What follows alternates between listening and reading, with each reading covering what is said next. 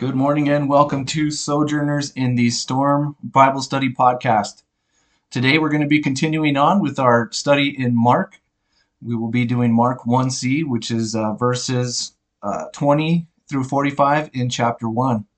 Uh, so, with that, let's pray. Father God, Lord, thank you for another day. Father, thank you for another opportunity to share your word. Father, I pray that as we go through these uh, verses, Lord, as we go through this scripture, Father, that you would lay on our hearts all the truths, all the uh, just the awesome things that you've done, Father, for us and through us, Lord, that you've come to this earth and that you've proved, Lord, that you are who you say you are. Father, we thank you, Lord, and we just lift up this time to you in Jesus' name. Amen. Okay, so we're set to begin on a very fast paced and in depth look at what Jesus' ministry looked like. Now, his ministry, as well as any genu- genuine ministry today, is not slack. It's very fast moving, people have needs, and the minister is called to meet them. Now, I think the general feeling that folks have when it comes to a pastoral or teaching ministry is that time is spent generally over study and preaching. But there's so much more that goes into it. A minister is a servant one that serves God by serving God's people. It takes a special kind of call to be able to be both equipped and willing to carry out the work in front of you. Now, it takes an other centered mentality. It takes dedication and prayer. It takes sacrifice and understanding.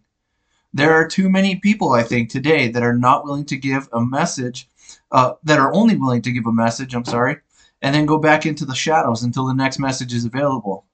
You know, there's a lack of the Jesus model of engagement with those that the person has been called to lead and teach. The shepherd of a flock did not just stand on a cliff and watch his flocks out in the pastures. The shepherd was among them, tending to needs and leading them to, uh, into greener pastures, to water, uh, to better feed, to safety. You know, this is the model of Jesus' ministry.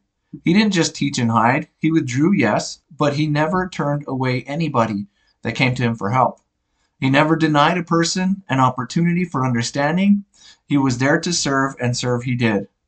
Now, in the time period that we're going to cover, we'll be looking at a period of two days for the most part of Jesus' life. Now, it was a rapid series of events, but they are, are so clear as to how God centered ministry is supposed to look. So, uh, starting off, verse 21 says, Then they went into Capernaum, and immediately on the Sabbath he entered the synagogue and taught and they were astonished at his teaching, for he taught as one having authority, and not as the scribes. Now there was a man in their synagogue with an unclean spirit, and he cried out, saying, Let us alone. What have we to do with you, Jesus of Nazareth? Did you come to destroy us? I know who you are, the Holy One of God. But Jesus rebuked him, saying, Be quiet, and come out of him. And when the unclean spirit had convulsed him, and cried out with a loud voice, he came out of him. Then they were all amazed, so that they questioned among themselves, saying, What is this? What new doctrine is this? For with authority he commands even the unclean spirits, and they obey him. And immediately his fame spread throughout all the region around Galilee. You know, Jesus teaches with authority and he casts out demons. Jesus, as we know, centered his ministry in Capernaum. Now, this was considered to be his home base. It was about 70, uh, 79 miles from Jerusalem and the temple. So in the city, there was a synagogue. Now, in that day, traveling was done mostly on foot, and a journey of 79 to 80 miles would take a considerable amount of time. Now, synagogues were part of any town that had a group of 10 Jewish families that were in regular attendance. You know, that was the requirement.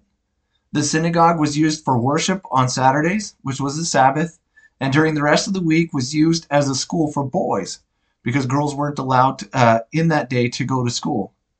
There usually was not a permanent rabbi in any place, in any city, so every Saturday Jewish men would gather and listen, listen to the traveling rabbis that would come through to teach. Now, one thing about teaching that I've, that, that I've learned is that God speaks to different men in different ways. You know, he always gives the same message and meaning of scriptures, but oftentimes he gives it to us in different levels and in different ways so that we can explain it coming to the same truth but using different examples different outlines different uh, guidelines for it you know if you listen intently to the studies that i put out i'll often quote from commentaries or, or different books or, or different things that i've read that are coming through because it helps me to explain to you, and really it helps God explain to me how uh, different things are working, the different pr- principles and precepts and prescriptions that are in the Word, right? So, um, in ancient times, it was no different. The traveling rabbis of the day would often quote other rabbis in teaching and give their words more authority. Now we enter the scene on a Saturday morning as Jesus enters into the synagogue and begins to teach. The synagogue in Capernaum has been discovered by archaeologists and was uh, constructed of basalt rocks. Others were more ornate. Now, this would just do just fine for Jesus, though. Now, as the congregants sat on mats on the floor, Jesus began to teach. And as he spoke, the people in attendance were astonished. Jesus didn't use quotes. He didn't water down the message. He simply and with authority taught from the scriptures. In ver- eh, it says in verse 22 that he taught them as one having authority and not as the scribes. Now, it's important for us to understand the scribes. They were professional interpreters of the law. They especially emphasized the tradition uh, uh, of Judaism. Many of the scribes were Pharisees, they had a respect of the law and obedience to God. But when you take a group that is heavily reliant on the law and tradition, you often lack grace, mercy, and love. So when Jesus taught, when he opened up the word, not as one be, uh, doing his best to clarify the meaning of the word, but as the author of the word, people were astonished. Now you can always get more from a person that made this statement than you could ever you ever could from a thousand people trying to clear up, up, up what a person said. You know, Jesus spoke with authority because he had all authority. He spoke the truth because he is the truth. And that doctrine was something new that people had not heard before. Verse 23 says, Now there was a man in the synagogue with an unclean spirit, and he cried out, saying, Let us alone. What have we to do with you, Jesus of Nazareth? Did you come to destroy us?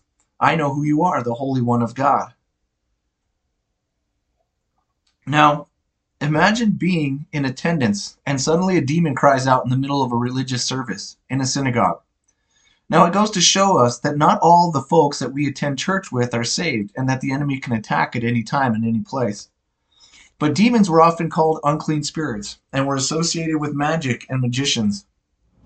It was very common in magicians' texts to use a person's name and identity uh, and, and to identify them as a means of subduing them. Here, of course, it does not work. Jesus is, is not and cannot be put under the control or, or authority of demonic powers. Now, ancient people had an understanding that demons had access to supernatural powers and knowledge, and they were uh, and here they identify Jesus as the Holy One of God. Now, although the people in attendance in the synagogue were not fully aware who uh, aware of who Jesus was, the demon that possessed this man did indeed recognize him. Instead of using the uh, just the name Holy One, which was normally a title for God, it used Holy One of God, which in Jewish literature means God's right hand agent. So, in ancient Roman culture, demon worship was rampant. Demon possession was also rampant. And for those who of you who are keeping track at home, this is the first miracle recorded in the Gospel of Mark. It's not the first miracle overall, but the first one that Mark is giving us. now, this is not a sick person that Jesus is dealing with. This is a demon possessed person, demon possessed person. It's not the person that Jesus deals with. Uh, it is a demon possessing a person that he is dealing with. Now, for a Roman citizen, a Gentile, if we consider the audience of Mark's gospel, this was a huge problem. Pro- huge problem. And what we can see here from what Mark is telling his audience is that Jesus was a man of action in both realms. It shows us first that Jesus has power over any realm, not just uh, the physical. It tells us, but he also, uh, but also that only God can deal with the supernatural. There are not rituals or traditions that are, are useful in dealing with Satan and his minions, only calling on the name of the Lord. Verse 25 tells us, But Jesus rebuked him, saying, Be quiet and come out of him. And and when the unclean spirit had convulsed him and cried out with a loud voice, he came out of him. Jesus gives the de- demon two commands be quiet and come out of him. With two simple commands, Jesus exercised his authority over the spirit world. Now, for Jewish folks, this was a cause for amazement for them. The Old Test- in the Old Testament, there's only one real exorcist mentioned, and that's David in 1 Samuel. So if we go back and we look at 1 Samuel chapter 16 verse 23, it says, "And so it was whenever the spirit from God was upon Saul, that David would take a harp and play play it with his hands. When Saul would be, become refreshed and well, and the distressed spirit uh, would depart from him." Now, this is the only place in the Old Testament that dealt with possession. And so the information and the knowledge that the ancient people possessed was very limited and completely useless. Now, in that day, there were two methods of exorcism used. The first was to try and scare the demon out of a person by taking the roots of, of a foul smelling plant and placing it under the nose of a possessed person in hopes that the demon would not be able to stand the smell and would just leave. Now, the other was to use magical formulas and invoke the name of a higher spirit in order to flush out the lower one. Now, I think in that case it makes it worse on the possessed person because the person trying to remove the spirit only invites more demons in uh, into the person, and they uh, fall further into depravity. If we look at Matthew chapter 12, verse 43, it says, When an unclean spirit goes out of a man, he goes through dry places, seeking rest, and finds none. Then he says, I will return to my house from which I came. And when he comes, he finds it empty, swept, and put in order. Then he goes and takes with him seven other spirits more wicked than himself, and they enter and dwell there and the last state of the, that man is worse than the first. So shall it also be in this wicked generation. So it's no wonder in this day and age of horoscopes and spiritual gurus that we are seeing so many people turning away from God and going more and more towards the world and demonic activities. We see people lose their minds over their wants to kill unborn children. We see criminals lifted up as martyrs. And we see the influence of Satan in movies, books, and especially in music. Now, not all possession is what we've seen in the movies. Not all possessed people have heads that spin and crawl around on the ceilings. Satan influences people in many ways, and in each of those ways, the objective goal is to separate men from God. We, as God's children, as disciples of Jesus, need to bring the name of God and the truth of God to those who are lost in order that the influence they receive is godly and not satanic. The demon as it leaves the man, convulses him, and comes out of him. Now, I've heard stories of actual exorcisms in this day and age by guys I know personally, and they confirm this is exactly how it happens. Many times they say that they will uh, vomit something green and just foul smelling and nasty afterwards. That person uh, after the demon comes out, and after that they'll sleep for a couple days because of the physical uh, demand that the demon puts on the person's body. Verse 27 says, They were all, all amazed, so that they questioned among themselves, saying, What is this? What new doctrine is this? For with authority he commands even the unclean spirits, and they obey him. Now, for those in attendance, this was probably the most insane thing they had ever seen. Now, imagine what they had seen before when a possessed person was identified. They probably called old Smelly Sam to bring the roots and try to get it out of him, right? But here Jesus says six words to the demon, and it's out and dealt with. Not only did Jesus teach with authority, which was something new to them, but he just showed power over a realm that they were aware of but didn't understand. You know, they were in a state of shock. What started out as a typical Sabbath teaching turned out to be uh, turned into an all-out exorcism right in front of them. Luke's account in chapter 4 verse 36 says, "When they uh, then they were all amazed and spoke among themselves saying, "What is this?" For with authority and power he commands the unclean spirits, and they come out. From that day forward, Jesus was in a category all on his own. Now, in those days, there was no television, there were not newspapers, there were no smartphones. What a person saw was, in, was uniquely ingrained in their memories. They were very sharp and could often go see a performance or a play and recite word for word what was said during that performance or play. Now imagine taking this experience and going back to your family and friends and explaining it to them. You know, imagine the look that they had on their face when he said, you know what, he didn't get the roots, he didn't do any magic, he didn't do anything. He just flat out said, be quiet and get out. And that was it. That was all, all it took. And that demon possessed person, that unclean spirit was gone. Now imagine that. How crazy would that be? You know, going back and telling your family that, telling your neighbors that, telling the people around you that. If you've seen any pictures of Capernaum, it was a very small town. The synagogue was kind of a huge place, but around it, you know, you had maybe about 50 little houses that were kind of piggybacked on each other right there. And so, uh, you know, 50 houses doesn't mean 50 people. It could mean, I don't know, whatever 50 times 5 is 250 people, whatever. But everybody knew about it immediately, right after that happened. It says in verse 28 and immediately his fame spread throughout all the region around Galilee. So, I mean, this stuff got out pretty quickly. You know, quickly word spread and people were drawn to, G- uh, to Jesus. In verse 29, it says, Now, as soon as they had come out of the synagogue, they entered the house of Simon and Andrew, and with James and John.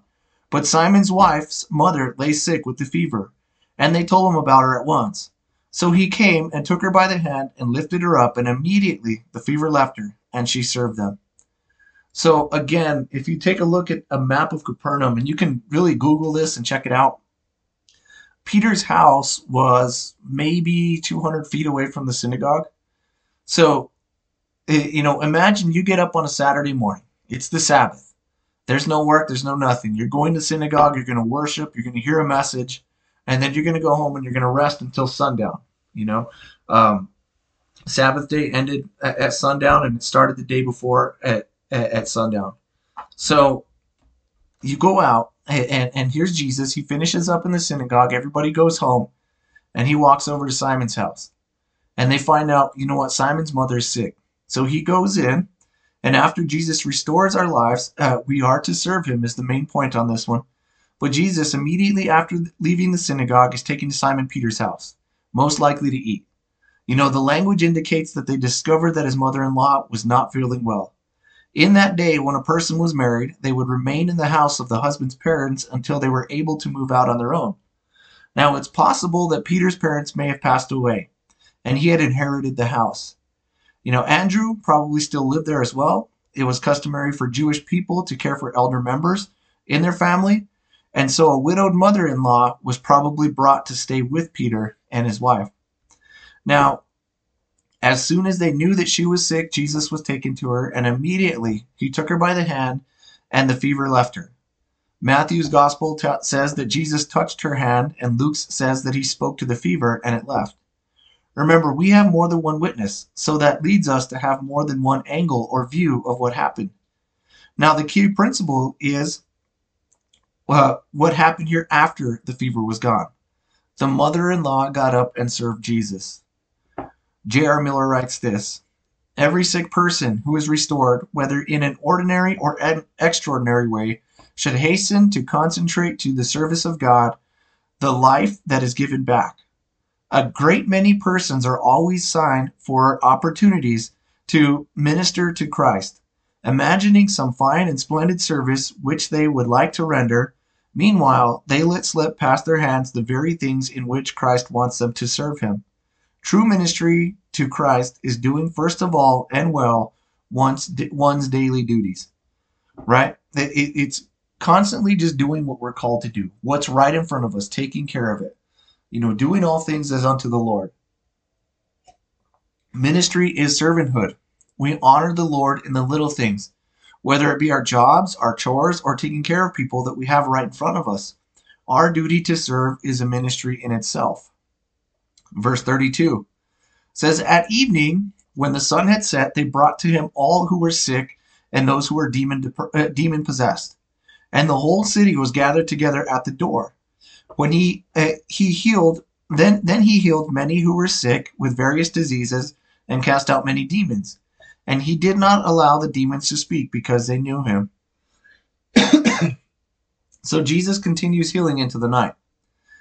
Okay, so our action packed day began in the morning in the synagogue with Jesus teaching, then expelling a demon from a uh, possessed man. He leaves, he enters Simon Peter's house, heals his mother in law, who in turn gets up and feeds them. Now, at evening, about the time most of, of us are about to settle in and relax on a Saturday or a Sunday afternoon, in comes the people of Capernaum. In fact, in verse 33, it tells us that the whole city was gathered uh, outside of the door to Peter's house. It tells us here that at sundown this took place. Now the Sabbath day, remember, ended at sundown, and so they arrived uh, late, but not as not as not to violate the law, but also at their first opportunity to get out there.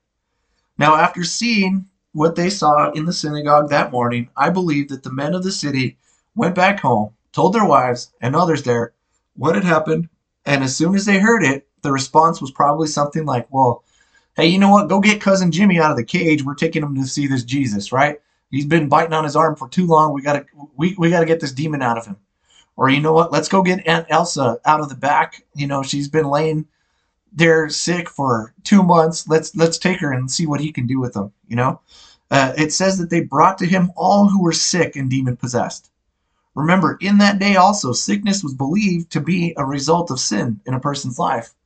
So you first Jesus teaching on the kingdom of God and repentance and demonstrating his authority over the spiritual realm on display in front of a city in great need of deliverance, right?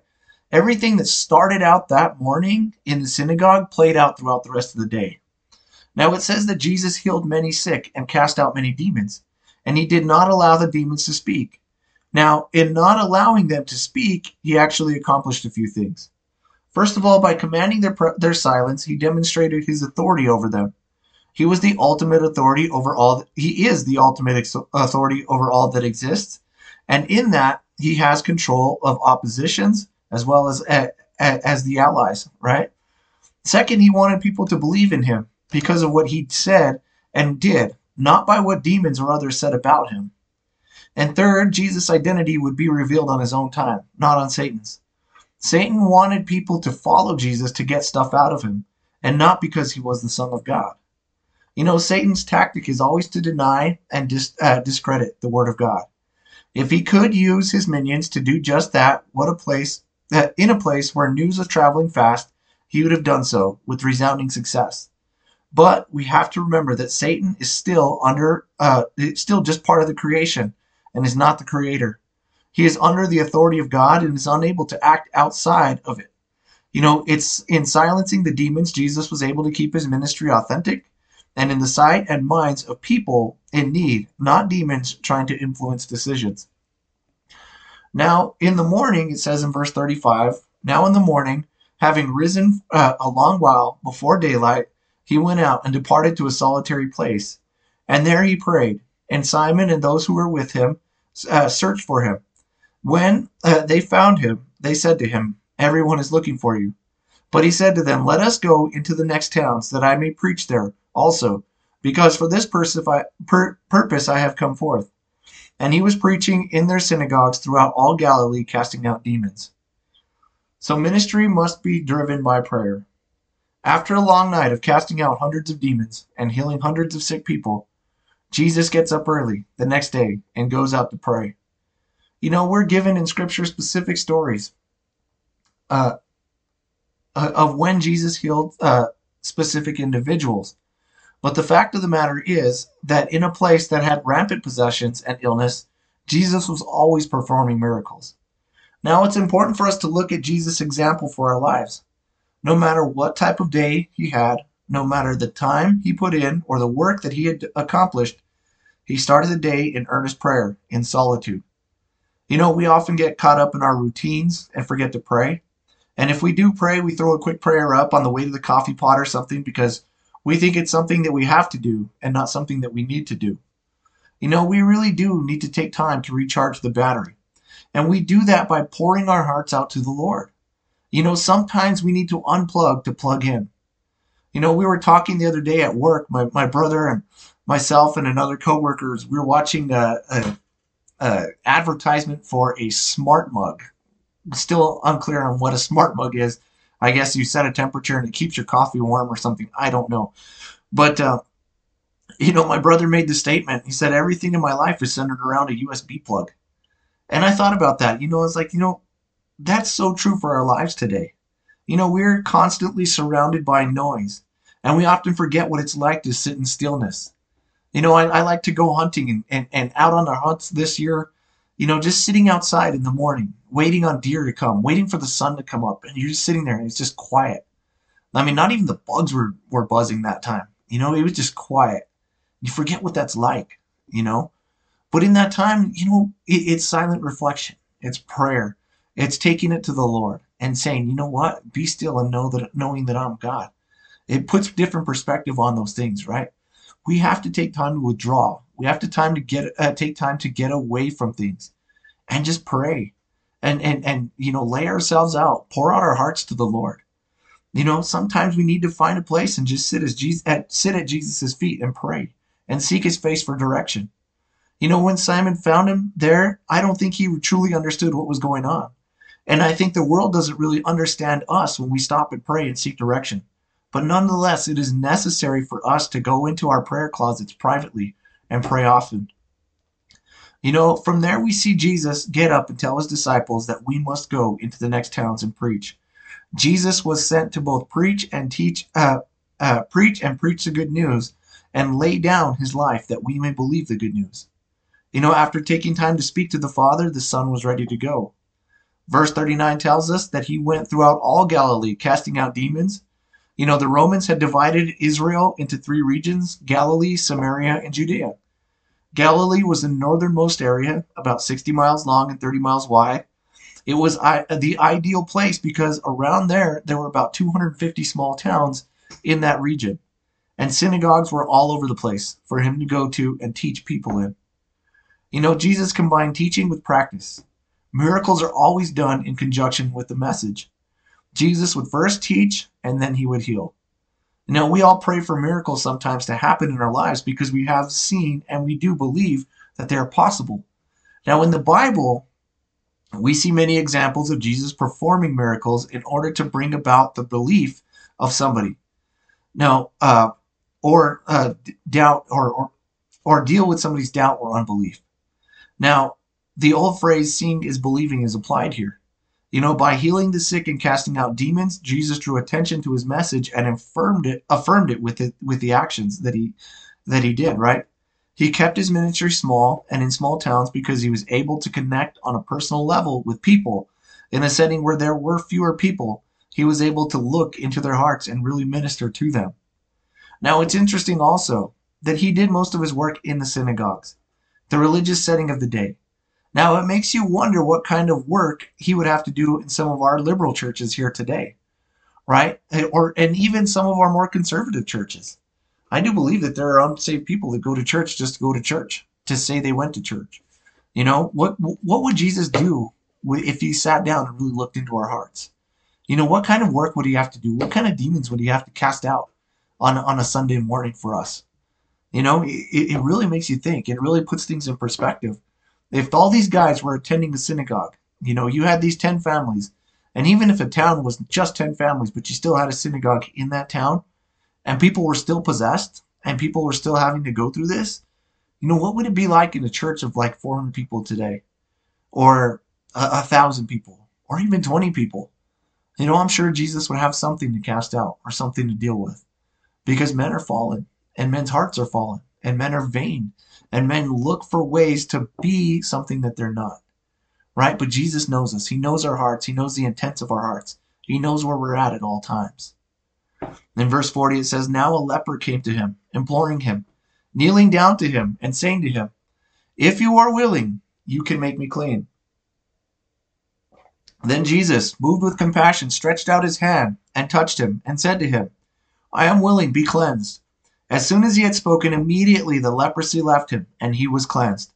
And he strictly warned him and sent him away at once, and said to him, See that you say nothing to anyone, but go your way, show yourselves to the priests, and offer for your cleansing those things which Moses commanded as a testimony to them. However, he went out and began to proclaim it freely and to spread the matter, so that Jesus could no longer openly enter the city, but was outside in deserted places and they came to him from every direction. So ministry goes where nobody else is willing to go. Now, in this healing, we have a very deep cycle. Uh, we have some very deep psychological implications going on here. Now, leprosy is a disease that is basically incurable. You know, there are many types of skin diseases that were bundled in uh, the, and considered leprosy as well. Um, it could also be fatal for a person. You know, you, you start losing pieces of skin. Your nose falls off. Your fingers fall off. Your, your toes fall off. It, it, it's a very horrible disease. Now, it could also uh, uh, be spread pretty quickly. And so we do have a prescription for um, leprosy in the Old Testament, and that was to uh, quarantine oneself from the rest of everybody else um, to prevent it from spreading. Now, it was kind of like living back in 2019, back in that day, because people were scared to go near a leper. Even their families would not go near them. You know, they would leave them food and supplies outside their homes and speak to them from a distance. A leper could go years without anybody going to uh, going up to them and actually touching them because the disease would spread pretty quickly. Now, living in the days of COVID, I think we've all learned or should have learned how easily it is for people to turn on each other for fear of getting sick. You know, for the most part, people spent the last two years around here uh, in locked in homes, covering their faces and largely avoiding others. You know, we now point fingers at each other over vaccination statuses and treat each other like monsters. You know, people are more concerned with categorizing others than they are about caring for others. But here's the truth Jesus is the God of the vaccinated and the unvaccinated, the God of the sick and the God of the healthy. And, and you know, ain't none of us going to, uh, going to be saved from anything without Him at the center of our lives. You know, speaking from a personal experience, I think I've got a case of coronavirus right now. And, you know, this is the best day that I've, the best that I've felt in a few days. And so this is why I'm recording today and putting this out. But, you know, I've been stuck at home for three days and, and it's rough. You know, I miss my family. I usually have a family gathering once a week with those guys. I miss going to the gym. I miss going to the store. I miss going and doing all the different things I like to do. But, you know, in, in order to not spread a sickness that could, you know, for the most part, not going to kill most people. But if it gets to that one right person, you know, I, I don't want that on my hands. And so I've stayed home. And, and, and it's hard. So I can only imagine how this leper was feeling when he went up to Jesus. You know, the simple fact that the leper approached Jesus showed his humility in asking for help, as well as a holy boldness, understanding that God could reject prayer, but asking always. Uh, you know, he asked anyways, you know, and we should be humble in our, our approach to the throne also. You know, we know that our prayers may be rejected. We, mo- we know that some of the things we ask for are probably outside of the will of God. But you know, we should ask anyways. We should ask boldly because we never know when it could be for us you know? In verse 41, it says that Jesus was moved with compassion and it reached out and touched him. Now, can you imagine what it had to be like for that man to be touched for the first time in who knows how long by the one guy that everyone was talking about nonetheless? You know, do you imagine what it felt like for him to be healed at that time? To have his nose grow back, to have his fingers come back, to have all the spots and the sores and everything on his skin healed up? immediately. You know, I bet his heart was just heavy, as could be, as he felt the Lord's touch, the Lord's touch upon him. Now, how specially would it be for, uh, you know, to be in his shoes? You know, and to be honest, all of us have felt that at some point. When we asked the Lord into our lives, when we asked him to cleanse us, not on, not of leprosy, but of sin, to make us new again at the foot of the cross. He then reaches down and he does so to us. You know, in Revelation chapter 21, verse 5, it says, Then he sat, then he who sat on the throne said, Behold, I make all things new. And he said to me, Write, for these th- these words are true and faithful. You know, rejuvenation from the Lord comes all at once. There are no steps or, or achievements that need to be met, just us on our knees honoring God. Verse 43 says, And he strictly warned him and sent him away at once, and said to him, See that you say nothing to anyone but go your way and show yourself to the priests and offer for your cleansing those things which Moses commanded as a testimony to them. So, in sending the man to the priest, Jesus showed that he was going to honor the law of God, as well as offer confirmation of the miracle. You know, he had perfor- uh, that he had performed. Now, we have to understand that leprosy wasn't something that just went away. It was very hard to cure leprosy and it basically it was a miraculous act for leprosy to be healed. So if we read Leviticus chapter 13 through 15, you have basically the prescriptions of, of what's going to take place in leprosy. But in in chapter 14, you have the offerings for what was going to happen to the person if they were cured from leprosy. And so when that man went to the priest and the priest looked at it, he's like, dude, I've been in 13. I know what's going on there, but what's going on here? I've never been to chapter 14. You know, it was another confirmation of Jesus' work that was going on, another confirmation of the miraculous work that was happening. Um, you know, the priest would have to examine the person. They would spend another 10 days in quarantine. If nothing came back after 10 days, that person was re entered into society. Now, Jesus told them to keep quiet about what had happened, but instead, he went out and told everybody. Now, this is really an example of what most so called believers do. They act in disobedience to what the Lord is requiring of them. A person may ask for forgiveness, receive it, then go on in disobedience as if nothing happened. You know what happens is that people get attracted to uh, to God for the wrong reasons, and when they see a person behave that way, instead of giving their lives to Jesus in obedience, they try to add Jesus to what they already have. You know, it does not work that way. With forgiveness comes a response, and a response requires action, and that action is often obedience to the word. You know, what happens to uh, then is what happened here. Verse 45 says, And however, he went out and began to proclaim it freely and to spread the matter so that Jesus could no longer openly enter the city, but was outside in deserted places, and they came to him from every direction. You know, people came to Jesus to meet their desires and not their needs. Jesus is not a magical ATM. He is not the rabbit in the hat guy that gets you a new car. He's the God who died on the cross to save our souls. And we must recognize that and live lives that reflect that. If we don't, what happens is people come to the church, they hear a message they aren't prepared to hear, very few are saved, and the rest go and find the heretical teaches, teachers and churches that tell them what they want to hear instead of what they need to hear. You know what happens then is you have a large group thinking they're saved and, and severely misled going into the world and being part of it. Now, we know from reading the Bible that there are three periods in history when demonic activity was ramped up in the time of Moses, in the time of Elijah, and in the time of Jesus' first appearance. We know that when Jesus comes again, the restraints are going to come off, and it's going to be a time like none other as far as demon, uh, demonic activity is concerned. You know, we have to be an example now and not later. We have to be the ministers we're called to be in, in this time now, and so that more people are saved and more people don't have to deal with that. Um, we have to be humble and bold. We have to be, be obedient and reverent to the word. We, uh, you know, have just learned about the authority of Jesus in both the word uh, over men and his authority over the demonic realm. You know, people were moved and in awe of what they saw.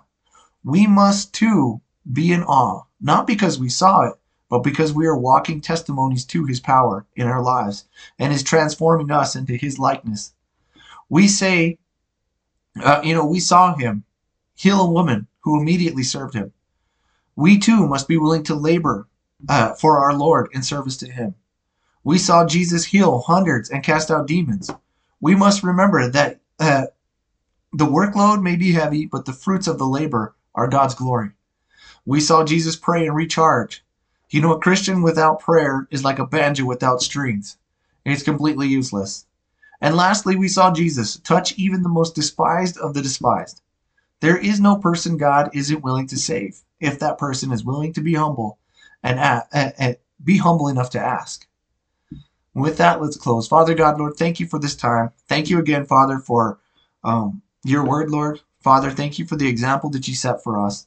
Father, we thank you that we can go back and look at these things verified truths, Lord, and know that you are God, that you are who you claim to be. Father, I pray a blessing on each and every person that hears this message this week, Lord, that you would just go before each and every one of us, Lord. Father, that you would grow us in our faith, grow us in our walks, and grow us in our in our opportunities. Father, I thank you and I pray to you in Jesus' name. Amen.